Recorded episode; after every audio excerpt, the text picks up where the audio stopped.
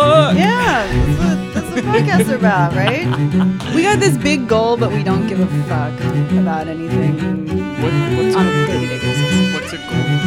What's a goal? I like, uh, oh, I got. So, okay, Uh, so yeah. here we go. Now, now, now we're gonna do this. Yes, for- yes. So, this is making spark. making- Making sparkles? Yes. So this Making is, spark- and as you can tell from that rambling beginning, uh, this is a very, very special two-part episode of Making Sparkles, a podcast not about making the musical Sparkle Pony Bear.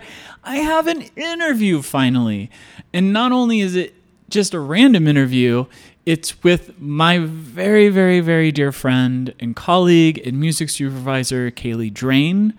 Um, we went on for like two and a half hours. Um, the first hour alone was just talking about how we've known each other for over 10 years now. so, so I'm going to break this into two sections. Um, so the first chunk we're going to deal with primarily about just kind of talking about our past and having a good time the second part of the interview, um, the second part episode that'll be coming out right after this, is going to cover more about working with me, what a music supervisor means. Um, all in all, it it's insanely entertaining. I, I had a blast. I want to thank Kaylee Drain from the bottom of my heart. We were only gonna like do this for like an hour. It went again two and a half hours. She's a treat. Let's just get straight into it. And without further ado, I give you Kaylee Drain. Oh, I this is this. our episode, Making Sparkles, a podcast not about making the musical Sparkle Pony Bear.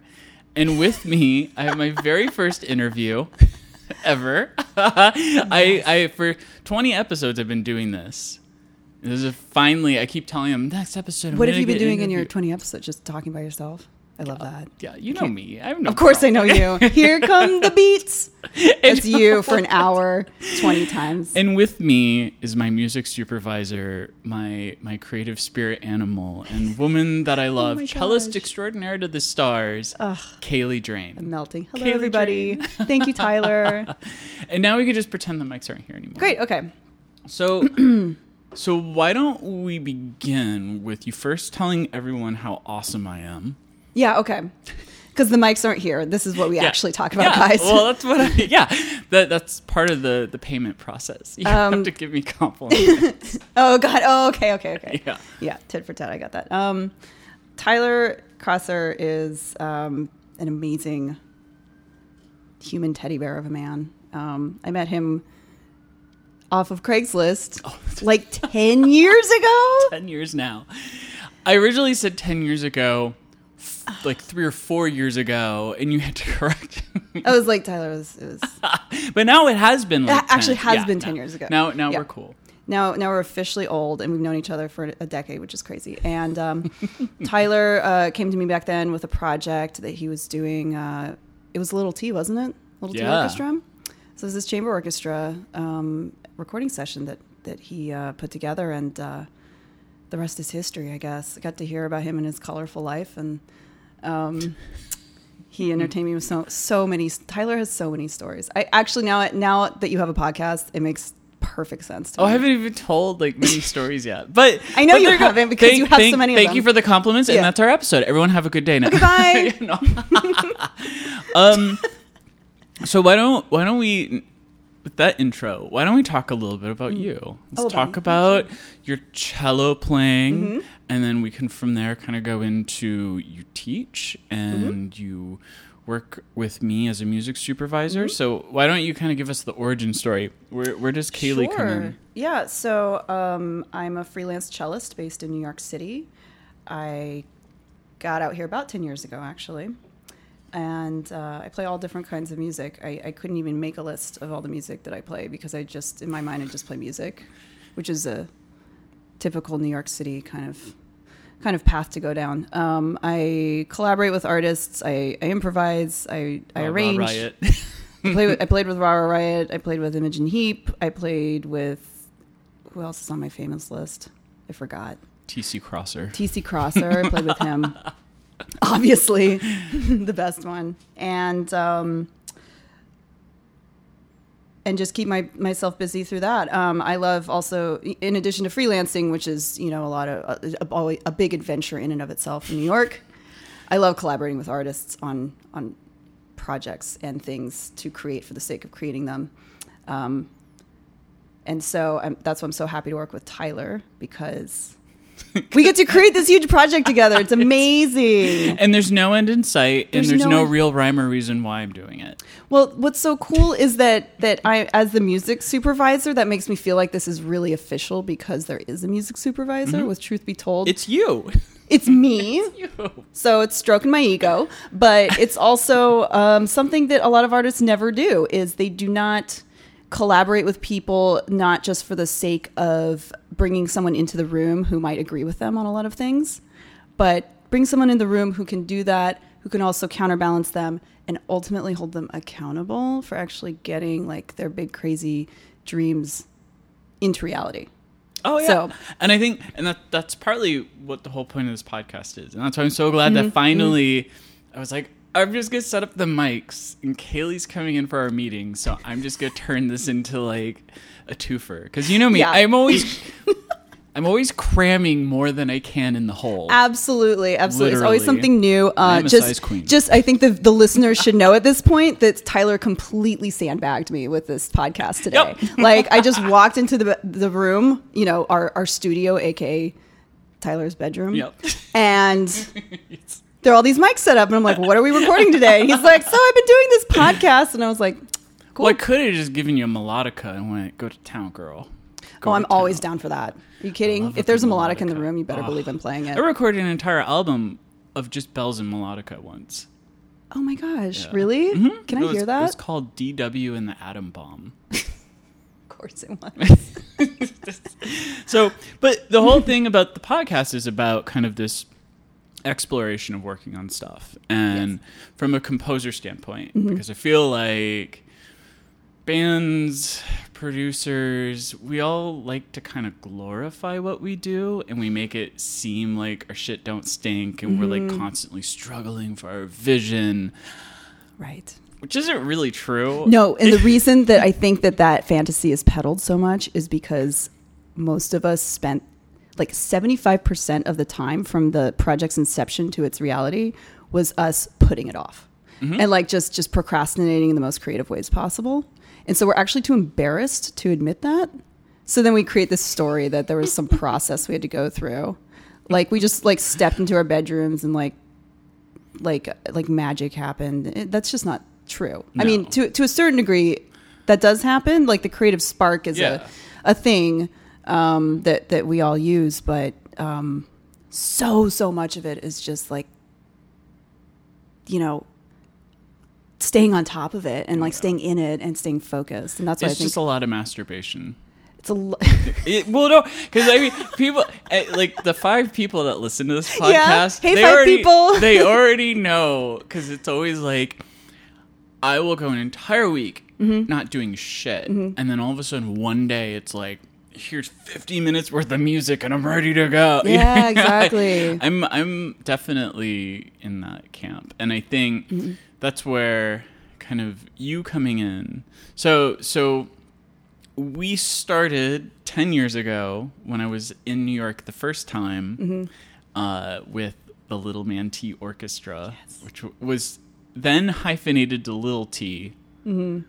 And all of that got defunct. But, but then I brought, I, I had the pleasure of working with you when I did my Paranoid Android show where I took oh god, yes. all of Radiohead's OK Computer album and rearranged it for cello, drums, and like Key- eight singers, and then me on the And piano. keys, yeah. Yeah. Exactly.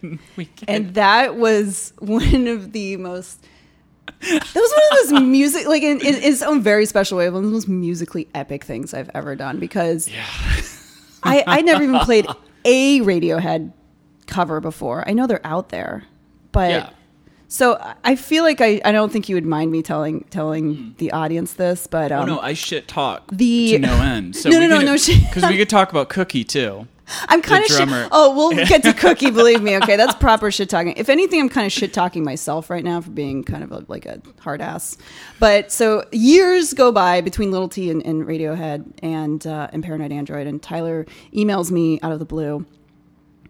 Uh, sweet email gives me this budget, this project, and he wants to know uh, if if he can put together a string quartet for X amount of dollars. And I said, "Hey, Tyler, absolutely not. Have a nice day." I mean, I was so cold about it.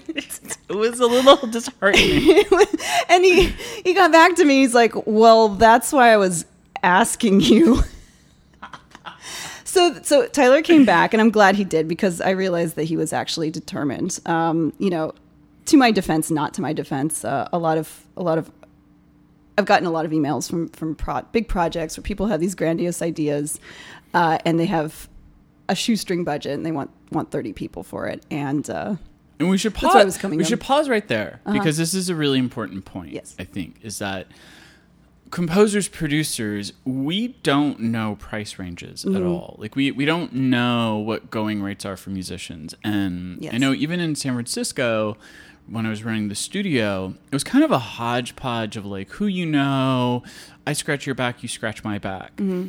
When it gets to especially classical musician classically trained musicians very different ball game like there are rigid rates Mm-hmm. Yes. and there there you know this is why there's union contracts Yes. which i've been blacklisted from many many times i don't want i don't want to fucking deal with unions i'm working on like melodica and bell movements right, there's no right. contract There- there's there's before I get myself blacklisted too. I won't go too off far into the union as Oh, yeah, the no. union would be listening to this, but um, yeah, I think I, I and it's understandable that you might not want to get the union involved. Uh, my, the the moral of that story, I think, is that Tyler was totally in the right to call me up and and get a suggestion for the budget he had in mind. My response was a bit standoffish.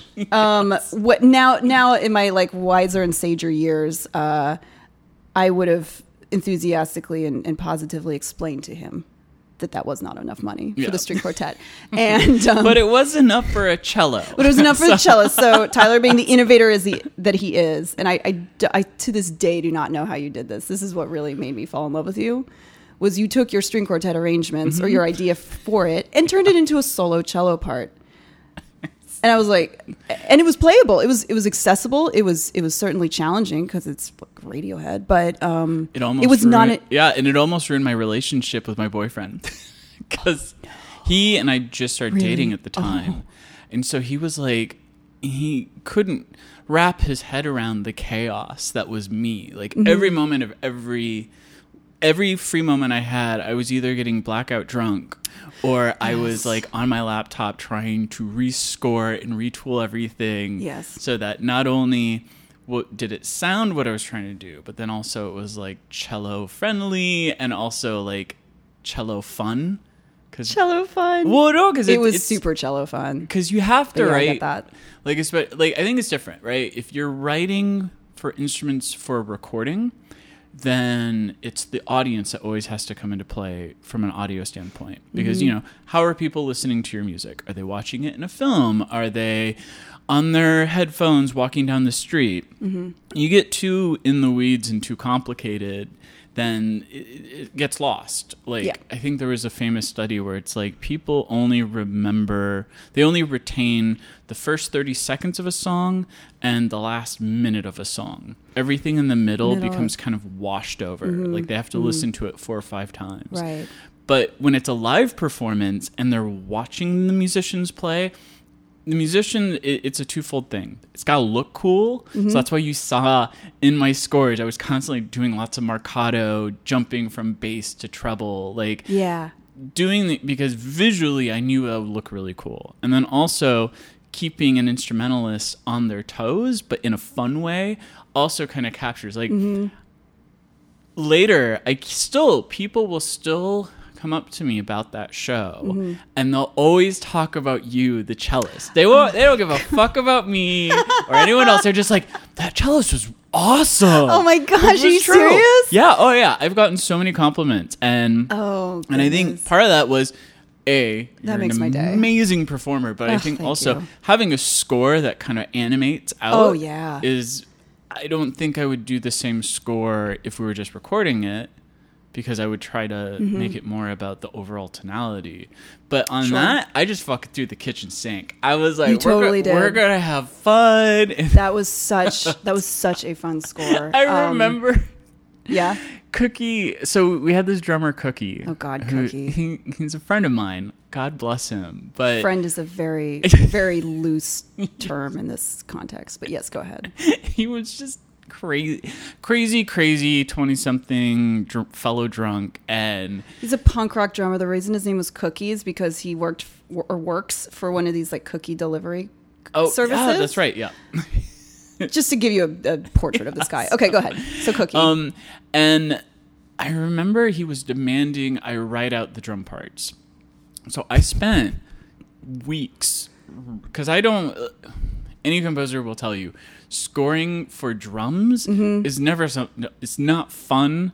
It's a whole different kind of mindset. Yeah. When you're in your notation software, it, it- you have to v- develop layers. So each layer has specific points. It's Right. super super contrived. And also, I'm I have like such insane OCD. Mm-hmm. So I literally made like crazy like triplet sixteenth notes and all these things into this really cool kind of like drum Mm-hmm. pattern, and I put it all in. And that motherfucker never once looked at it. No, no, never once. no. Like the first rehearsal, he refused to do anything because I didn't have the scores. Then I gave him the scores, and I never once saw him reference them ever. I was so angry at him. Plus, he was always late. He's always like, and he was so mean to you, Tyler. That's what really makes me like very, very disappointed in Cookie. Was he was so so mean to Such a dick. He was I don't want to trash talk this guy, but Oh yeah. no, no. But, um, so it was. It was yeah, the and I travails think of that project. for me, and, and as we kind of like evolved the conversation into to now, the thing that kind of like stood out was I had eight singers, none of which were Yeah, really right for the role. Like it was just finding talent, even if you're paying for it in New York Mm-hmm. City, is insanely complicated because It is. you know that audition process we had like 75 people that auditioned we picked eight and those were the best we could find Oh my goodness. we're just leave it at that Wow. and i think i think at the end of the day it ended up really good but um Mm-hmm. every night one of them was crying there there was Really? yeah I didn't know yeah that. oh yeah so so this was the thing like you and cookie like were in your own little world I know it's the band. I was dealing with like tremendous amount of personality. Like there was one guy that would never shower, so the girls would always complain about the way he smelled. And then there was another guy that was constantly like harassing the women, even though he was gay, and like it just Oh, it just devolved. And then at one point, I think the max was three of them crying at the same time before we even went on. I'm not prepared. I don't know. I'm gonna be miserable. There was that one time where Zora Blaze Mack uh-huh. Lost like her lost her voice completely. because she wouldn't rest and she kept trying to party with everyone and then she got all upset and started crying because she wanted to sleep with Brett Benowitz. I know I'm using name. I don't care. And like so at one point like I had 3 of the girls crying. I didn't know how to keep it together. Um, the budget was super super overinflated. Um, the marketing person that was supposed to be handling getting the ticket sales in, tickets were we had a respectable audience every night, but it was Yeah, never enough to to make ends meet. And Yeah. it just Oh my god! So there was so much going on. Mm-hmm. Cookies harassing me, always showing up late, demanding we pay him up front. And at one point, my manager had to like pay to get a cab for him to move his shit because he didn't. He was just a mess. It was just a nightmare, and we could go hours on this. this is making i just had this thought through my head i'm like maybe maybe i'm just like okay at what i do but i happen to be the best person from that gig which is why you're like Oh, no, and kaylee no, was no, no, no, no, no. So, so, so the point of so this, through the chaos, Mm-hmm, the the one rock, the one person that was always there was you. Like if Aw. if you hadn't been there, Yeah. none of this would have worked out because it was like you were the one thing everyone always looked at. All the musicians, including Cookie, Mm-hmm. highly respected you and were intimidated by you. Mm. Good. The audience For Cookie's sake, the yeah, the audience absolutely loved you. Wow. Like that was you were the selling point. Um, and it was just yeah, it worked out. And I just I remember Chris Ignacio like flipping out about how like the show was so fucked up and it sounded Oh, yeah, like that guy. crap. And it was like after everyone had just kind of like poured their heart and This soul This was the last it. night. We were all going out to celebrate afterwards. And on the stroll from the venue to the bar, Mr. Ignacio proceeds to, to uh, just latch on to Tyler and, and bitch about everything that went wrong. Yeah. And the thing that I have learned, and that what I was bringing to that experience, is that um, I've produced, I still produce. I produce events, I've contracted musicians, I've managed, I've organized, I've had to deal with venues. I know I have a better sense now of what actually it takes to do that. And it's, it's a pain in the, it's, it's a pain in the butt. It's hard work. There are factors that the producer has to deal with that the performers have no idea of. And that's, that's fine. It's not their role to. Um, so as a member of a team, you what even if you're seeing a disaster unfold before your eyes you you do not assume you know what's best for the Keep your mouth organization. shut. you keep your mouth shut. Um i mean oh my goodness that was that was ridiculous. Did i end up like i like pulled you away from him or Mm-hmm. Yeah, something like you- that? well, i was like tyler let me talk to you. And i was like what the fuck is Oh, that yeah. guy doing? Like And I i'm think- so mad. that that to me was this point where I realized I not only had a colleague, I had a friend. Because you looked out for me. And I think in my experiences, which are very vast, and I've worked with all kinds of fun sorted arrays sure of people. haven't we all Yeah.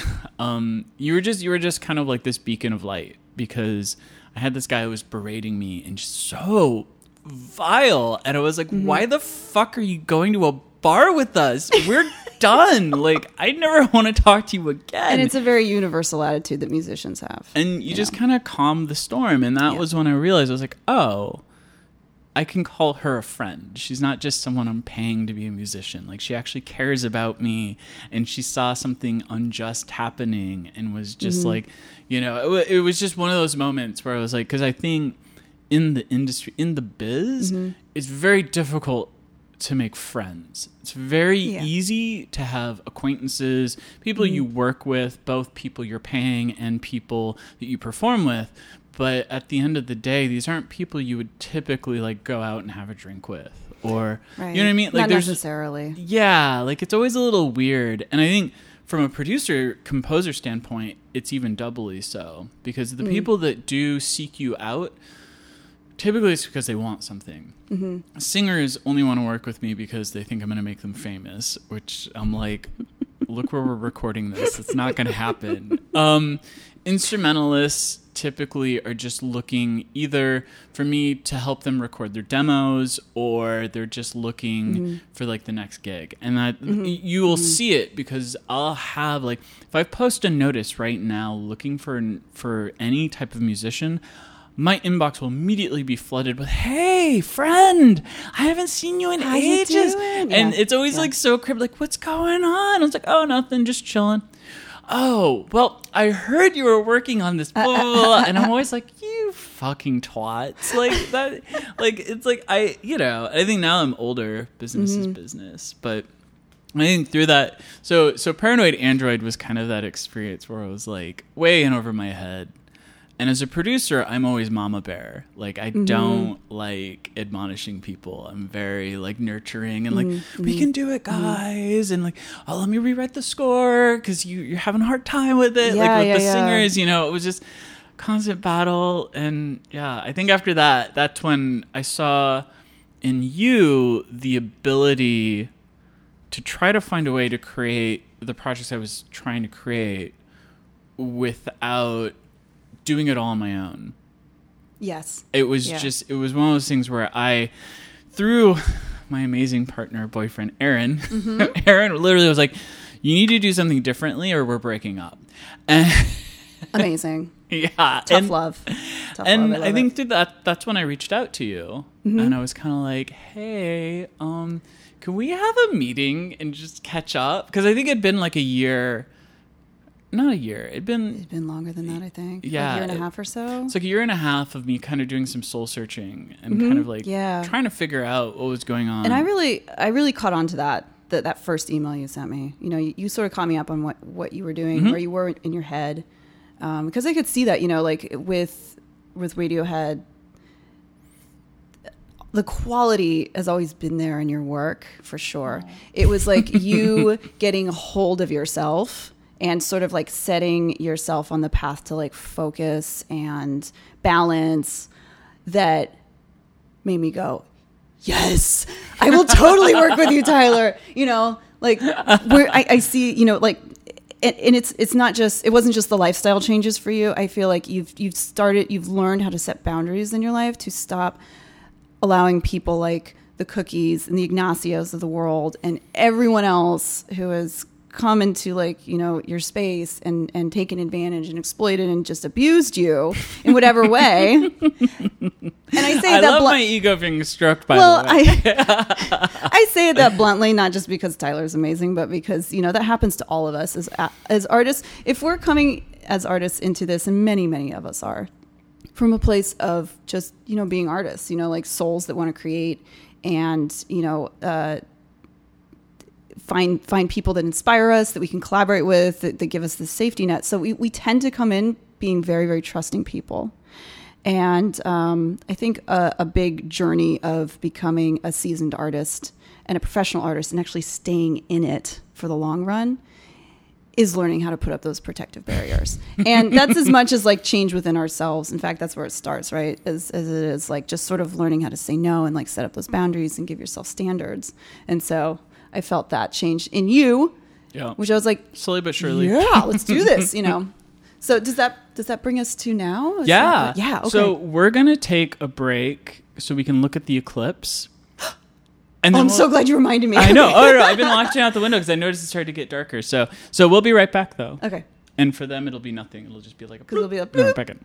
Well, it's because you're you're you're. It's because know. I'm I- addicted to making lists and like Yeah. jotting things down and addicted to my phone too. I make lists of lists, and then I Mm-hmm. lose the list of the list of the list. That's why I have an app for my lists of lists. See, Aaron keeps Yeah. telling me I need to do that. But I, I always forget to, uh, you know, to, Yeah. to update it.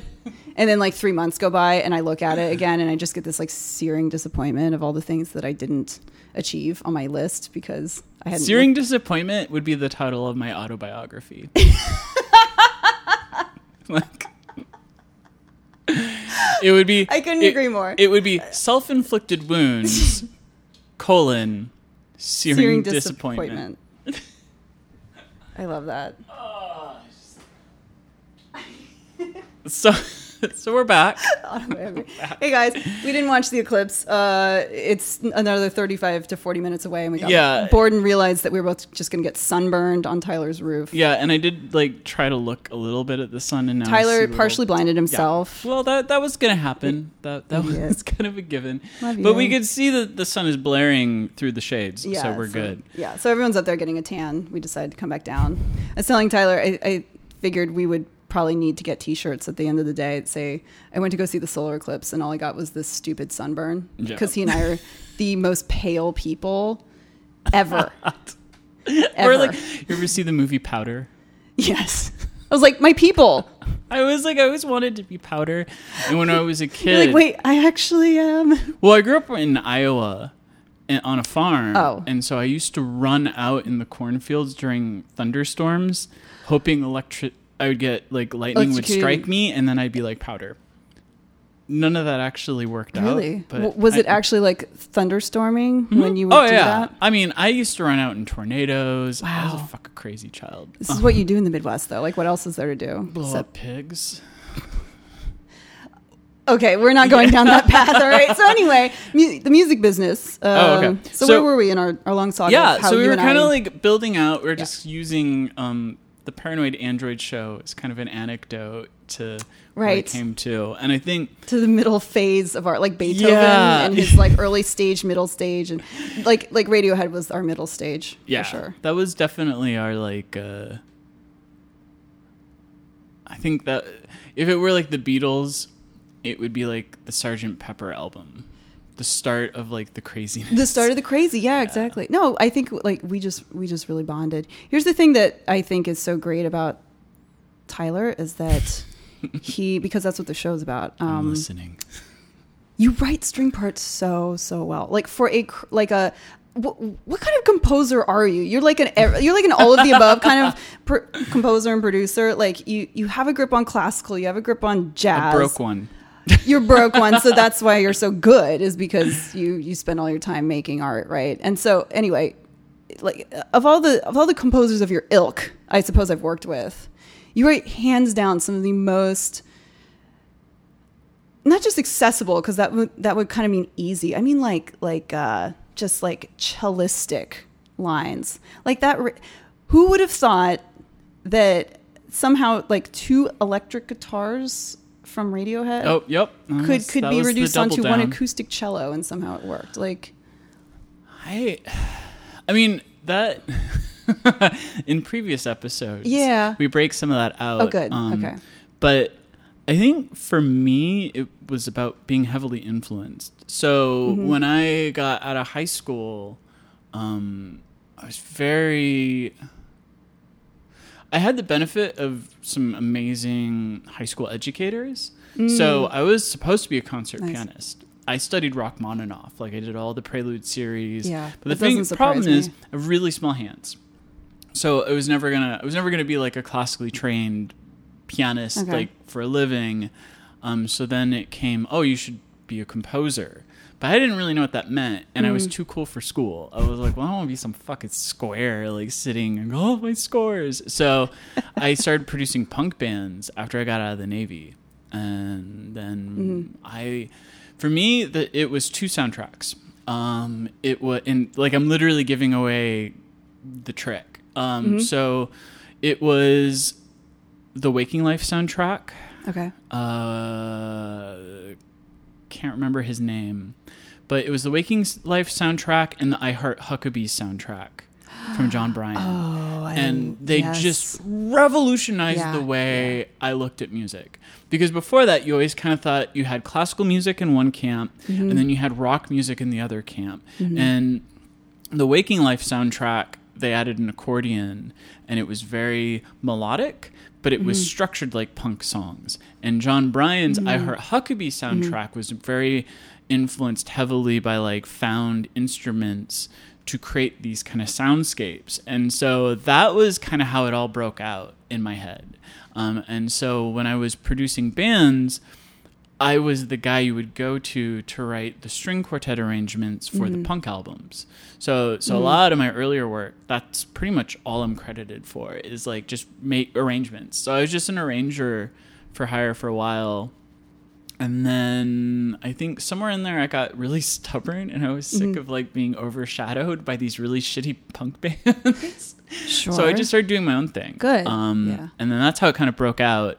And a lots of crazy turmoil. Like I did a Microsoft commercial Mm-hmm. that was just the score was so far from left field. like like I was always exploring and just Oh, kind yeah. of Mhm. experimenting. And then I, I never found. I think. And thank you again for that compliment. But Yeah, I, no I never found commercial viability because there's no way to pigeonhole me. Because it was like somewhat like when I was in Mm. San Diego and I put out the Moitié album, it was string quartet, bells, piano, and accordion. And everyone called it in emo fusion jazz. emo fusion jazz. yeah, which never made any sense to me. I was like, what? That's going to be the name of my autobiography. yeah. It should be. It should be everyone. Because why not? You Yeah. know? I definitely that definitely resonates with me. The uh, inability to put yourself in like a typeset for like the kind of music that you write, or the scene that you're in, or you know the the career path that you end up creating when it's everything at once. Yeah. that's all it is. You know, and um, because I came from a place of cla- being a classically trained cellist um, being a terrible cello student. I didn't practice. Um, I found playing classical music to be tedious and, and boring, and it, it didn't really connect with me musically back then. Uh, fortunately, I had a good music teacher, again, high school influence, who still managed to teach me how to be like a decent cellist because she really made me work hard on, on learning how to understand music hmm which became a really good vehicle because you know it, it's not about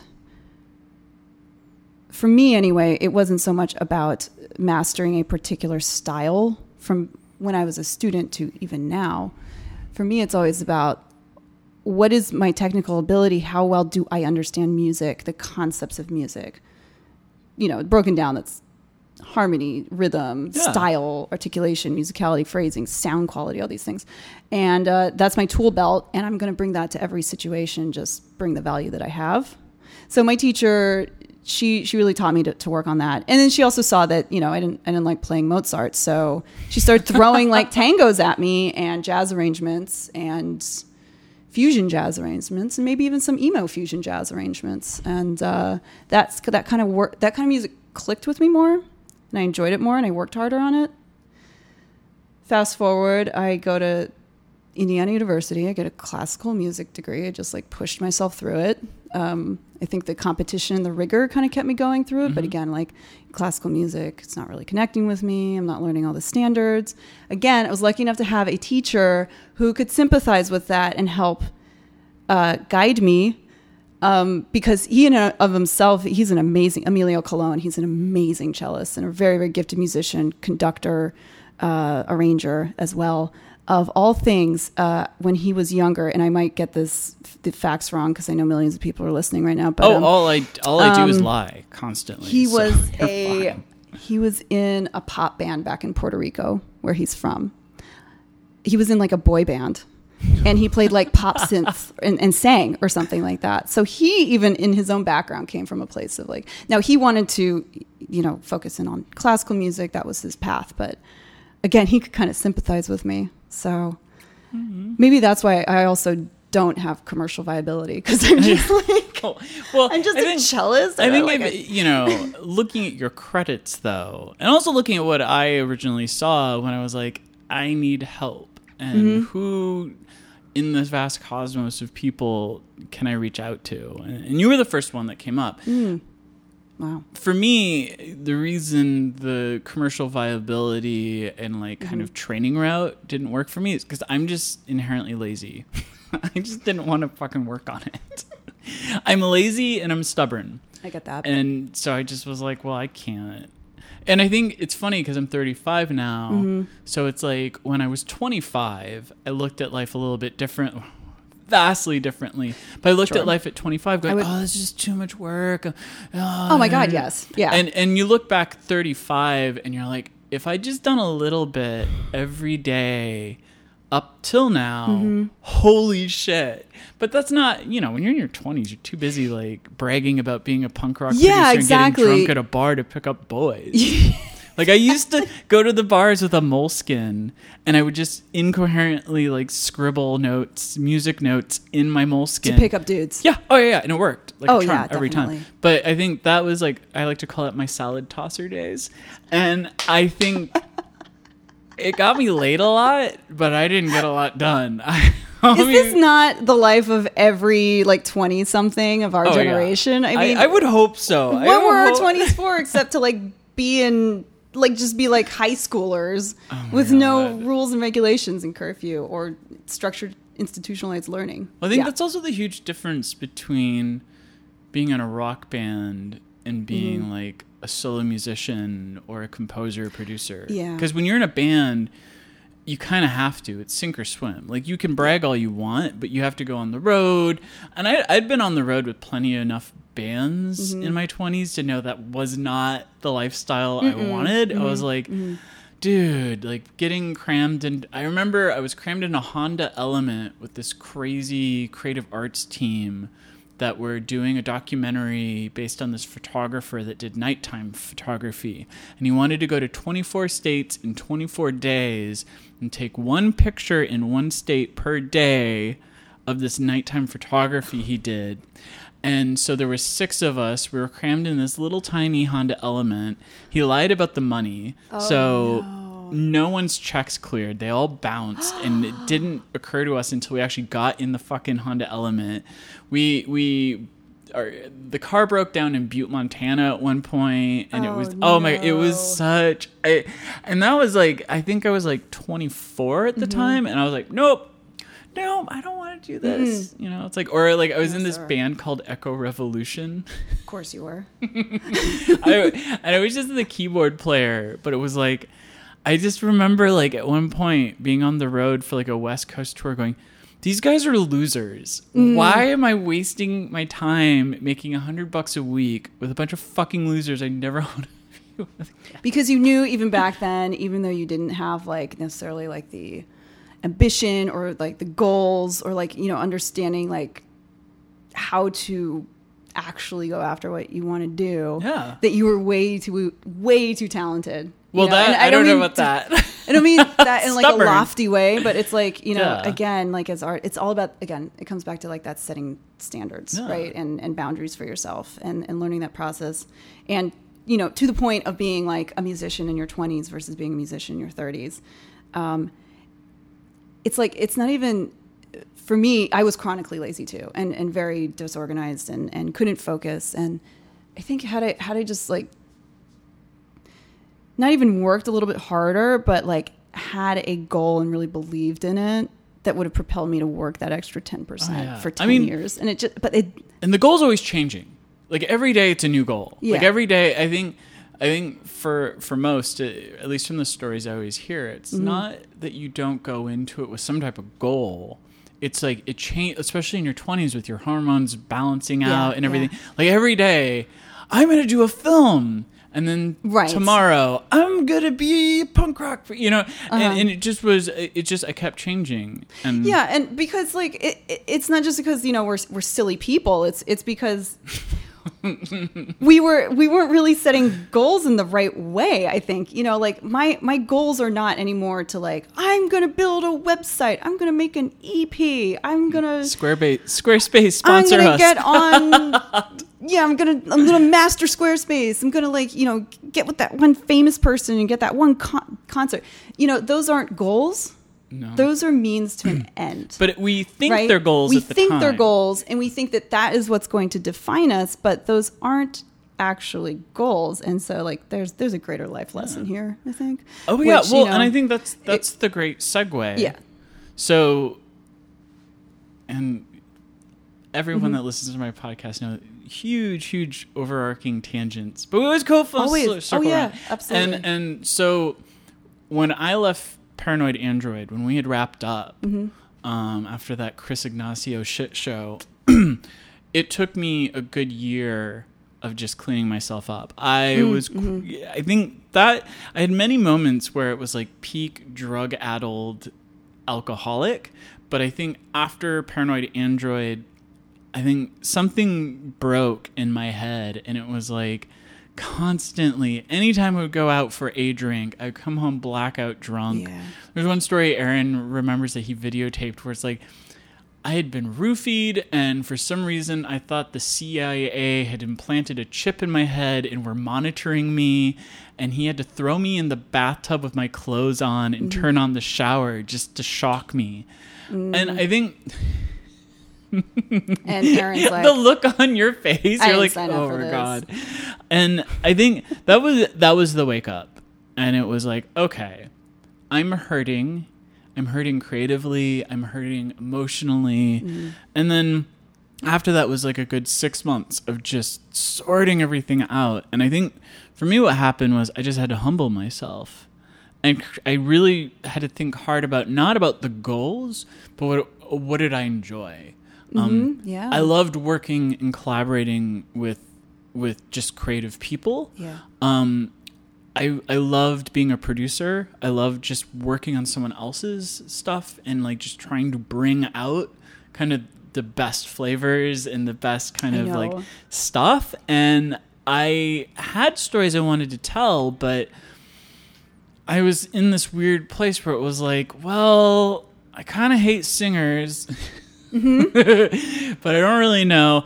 Um, and that's when I contacted you. Yeah. And I kind of sent this really long, rambly email that kind of laid everything out. And I was like, I need help. I, I need someone that can kind of like take over the logistic end. Mm-hmm. I need someone that can kind of like rope me in and like be like, no.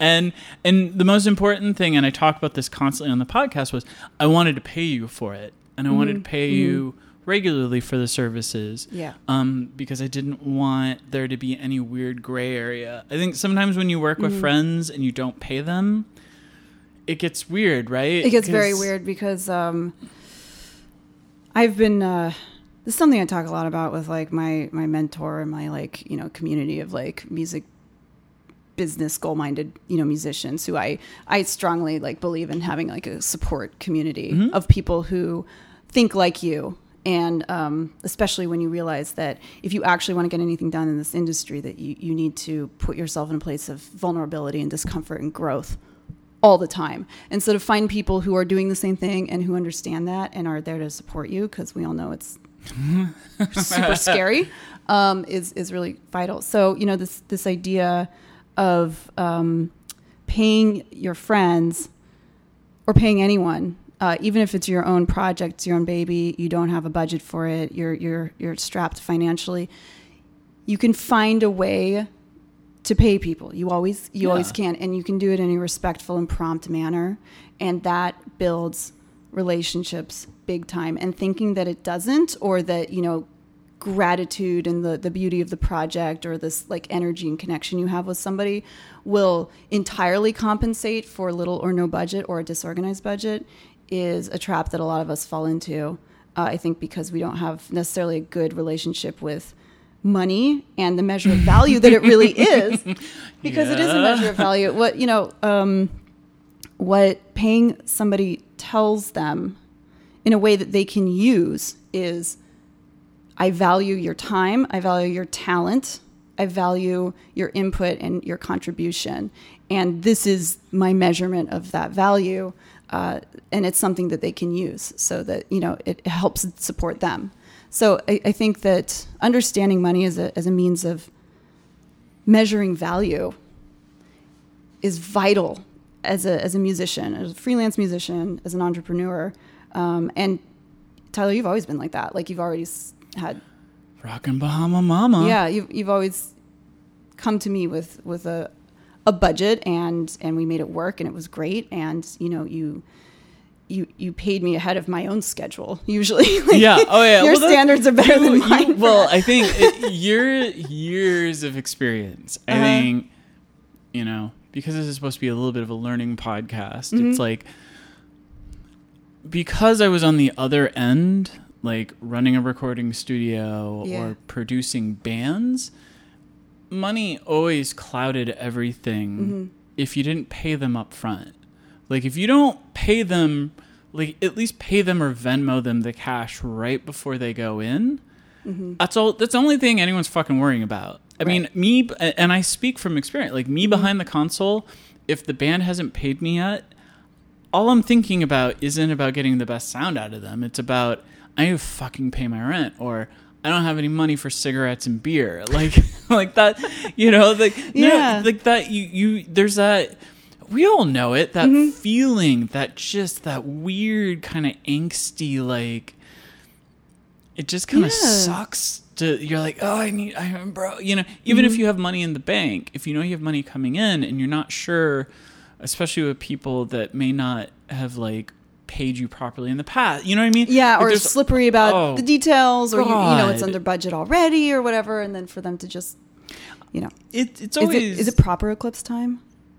i don't know hold on just making sure i didn't get It's really important stuff here. pause it Yeah. just a second and that's where we're gonna leave okay so that was part two of my interview with the amazing Kaylee Drain.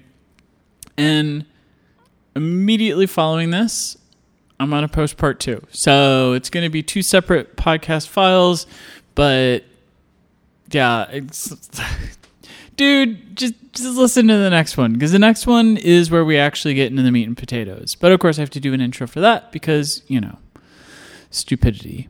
All right, well, thank you all for listening to part one.